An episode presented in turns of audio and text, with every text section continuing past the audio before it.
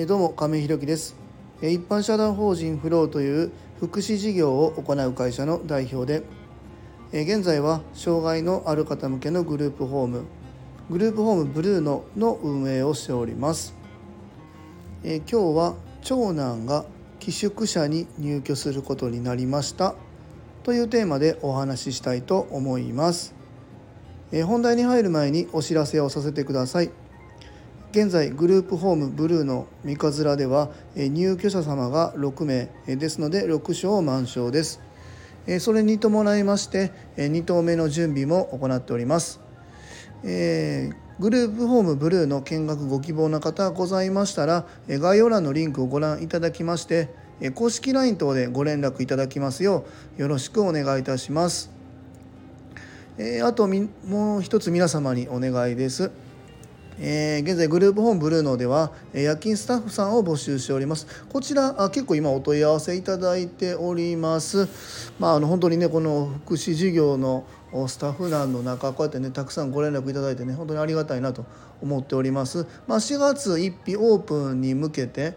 またあの3月の末でですねスタッフもちょっと卒業する方もいらっしゃいます、まあ、あの特別支援学級のね、え先生になるというところでもともとね、えそういう福祉障害に対して、えアプローチするような先生になりたい。でそれのために勉強したいということでうちに、えスタッフとしてね、え去年の3月から来てくださったスタッフがえーとまあ、無事ね、えーその特別支援学級に、えー入ることになったということが決まりましたので本当におめでたいことなんですけども、まあ、それに伴ってねスタッフの卒業もありますんでその辺のねあの補強も含めてスタッフさんの募集しておりますので、えーこちらもねご連絡いただければ幸いかなというふうに思います。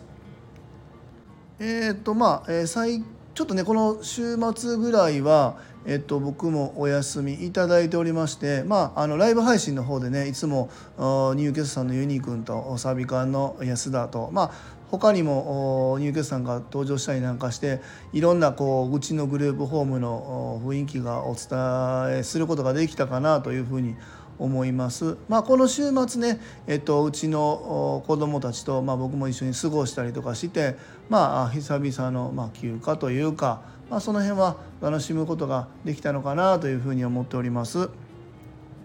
で、えー、と今日の本題に入るんですけども、まあ、あの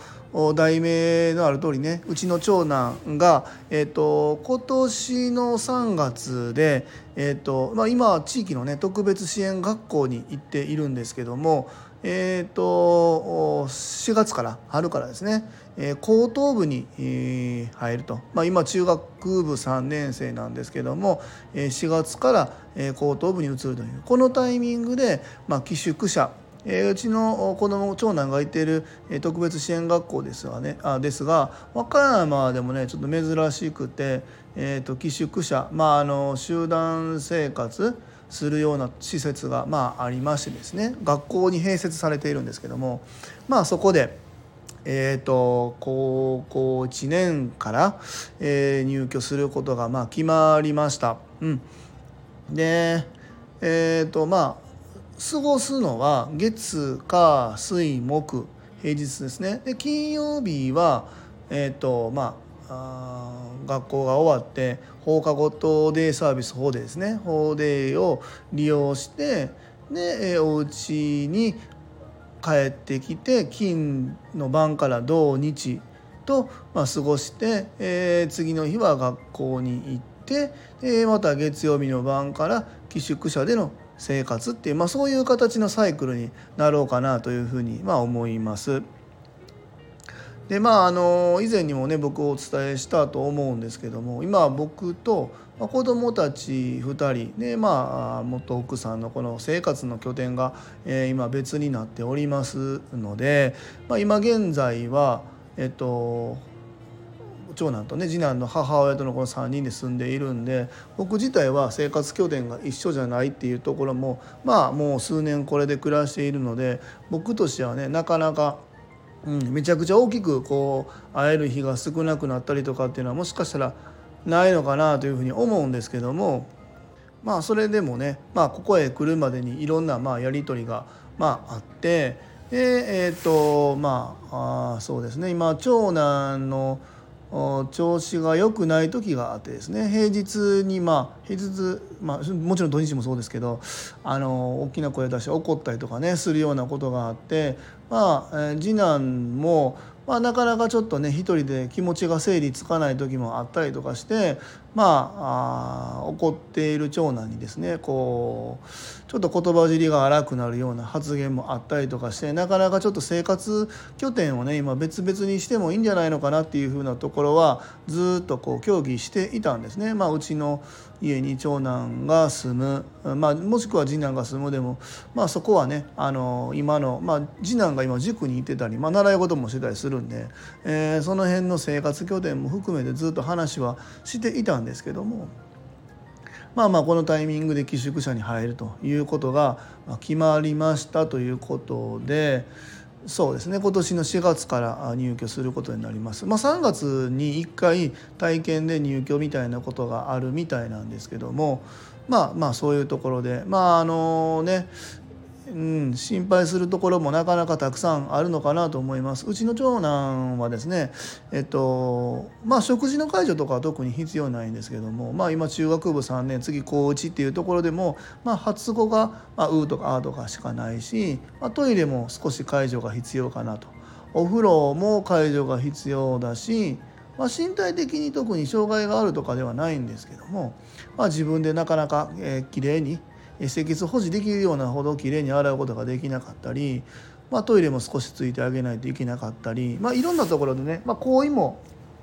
えー、自分で着替えることはできるけど自分で服を選択して着るということができなかったりと、まあ、なかなかあ解除が必要かなというところで、まあ、その辺も含めて、まあ、あのこのね義宿舎での生活っていうのがあどういうふうになっていくのかなっていうようなあの心配が半分期待半分と言いたいところですが、えーと、心配不安の方がかなり大きいのかなというふうに思っております。えー、とはいえですね僕が今障害のある方向けのグループホームを運営しているっていう側面も持っている中でですね、まあ、あのうちには二十歳の方から上は63歳の方までうち入居されているんですけども、まあ、あの親御さんがいらっしゃる方もいれば、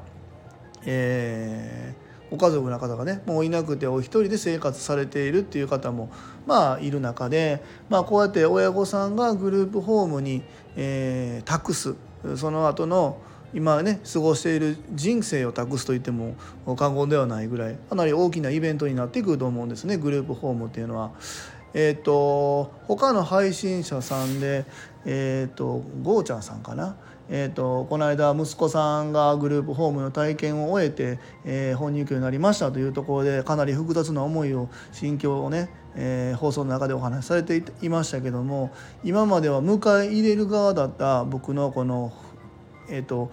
なんて言うんでしょうね経営者というか管理者としての側面しかありませんでしたが親としてねこう送り出す気持ちというのはあこういうものなんだなっていうのも改めてすごく感じました。まあ、あの長男は今10次ね16歳になりますけどもこの高1になればね、えーと、そうなまあ、まだまだ早いと言われる方もいらっしゃるだろうし、まあ、僕がグループホーム運営している側とすればできる限り早くね、えー、そういうところを見つけてですね、えー、生活基盤を早くから整えるっていうのはすごく僕も賛成だなというふうに、えー、事業所側として考えているんですけどもいざじゃあ自分の息子を、まあ、寄宿舎というのはねまたグループホームと違っていつでも辞めて家に帰ってきていいよっていうそんな側面もまあもちろんグループホームもそうなんですけど、えー、そういうところもありますのでそうは分かっていてもやっぱりうちの子がえ、大丈夫なのかな？他のとこで生活できるのかな？月から木曜日だけとはいええーと、親元を離れて生活するっていうのは、えー、大変じゃないのかな？皆さんにご迷惑をおかけしないのかな？とかいろんなことを思ったりします。うん、まあこれは、えっと、障害のある子どもさんの親御さんには必ずついて回る感情なのかなというふうに思いますので僕もね事業者側だけのいやもう心配せずに、えー、しっかり預けてください僕たちに任せてくださいって言うばっかりだったんですけども預ける側の心境としてはこういうものもあるんだなっていうのも改めてね、えー、感じることができたかなと思います。でまあ一応1年寄宿舎に入るまあ2年になるかもしれませんまあ3年というのはおそらく考ええ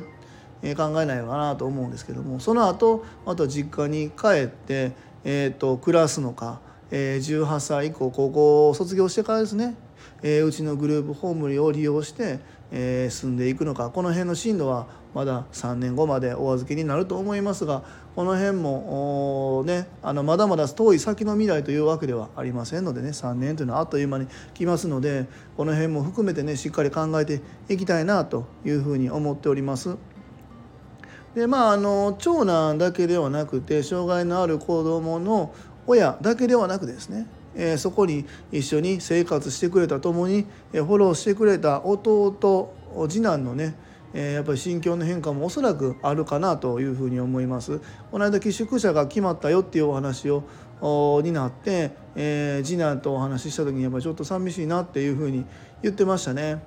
えーと、平日普段はねあのなんて言うんだろう喧嘩もしながらうるさいなとか言ってうーとかあとか怒ったりとかしたらねもう静かにしてよとか言って怒ったりするんだけどまあそれも含めて彼の日常だったんだなっていうところも考えるとですねやっぱりこの少し寂しいよっていう一言に何か全てが凝縮されているような感覚に僕も陥ったなと思います。なので長男のケアも必要ですけどもそこにやっぱり次男も10年以上ねもちろんうちの次男はえーと、次が中学2年生なのでねここまで共に生活してきたお兄ちゃんが突然ね月の半分以上がいなくなる生活に変わりますのでこの辺のねフォローもねしっかりしていきたいなというふうに思っております。まあ、ちょっとね今日は、えっと、グループホームとは関係なかったのかも分かりませんがまたこう生活の拠点が変わるというところがグループホームというまあ、僕たちがやってる授業なんですけどもそれとは別にねこういう高校のタイミングこの特別進学校の寄宿舎のタイミングで、まあ、こういう生活拠点が変わると、まあ、そんな中で本人家族えー、この辺の心境の変化みたいなのも含めてね今日お伝えできたかなというふうに思います。参考になったかは分かりませんけども、まあ、今日あのちょっとね僕たちの中でもかなり大きなイベントだったなのかなというふうに思いましたのでこちらで放送とさせていただきます、えー、最後までお聴きくださりありがとうございます、えー、次回の放送もよろしくお願いいたします。では明日も素敵な一日をお過ごしください。一般社団法人フローの亀井宏樹でした。アビアント